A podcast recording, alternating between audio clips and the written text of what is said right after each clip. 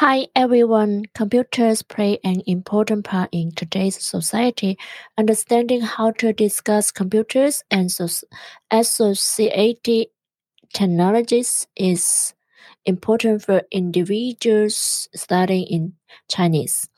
In this article, we will express some frequently used Chinese expressions for discussing computers.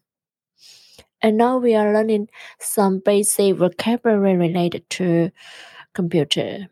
For example, 电脑,电脑,电脑, it means computer. 笔记本电脑,笔记本电脑, it means laptop.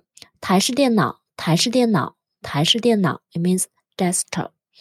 键盘,键盘, it means keyboard. 鼠标,鼠标,鼠标, it means mouse, mouse. 显示器,显示器, 显示器 it means monitor，硬件硬件硬件 it means hardware，软件软件软件 it means software，互联网互联网互联网 it means internet，网站网站网站 it means website。And here are some common phrases and sentences.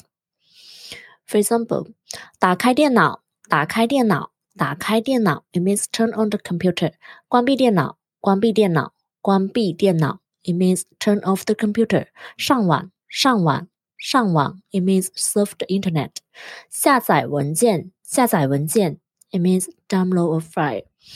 发送电子邮件，发送电子邮件，发送电子邮件，it means send an email。我的电脑很慢，我的电脑很慢。 it means my computer is very slow. 请更新您的电脑，请更新您的电脑。Please update your computer. Chinese language learner must master the art of discussing computers and related technologies. We are now offering a free Chinese try class. Sign up for a free try class by going to our website lcchineseschool.com lcchineseschool.com lcchineseschool.com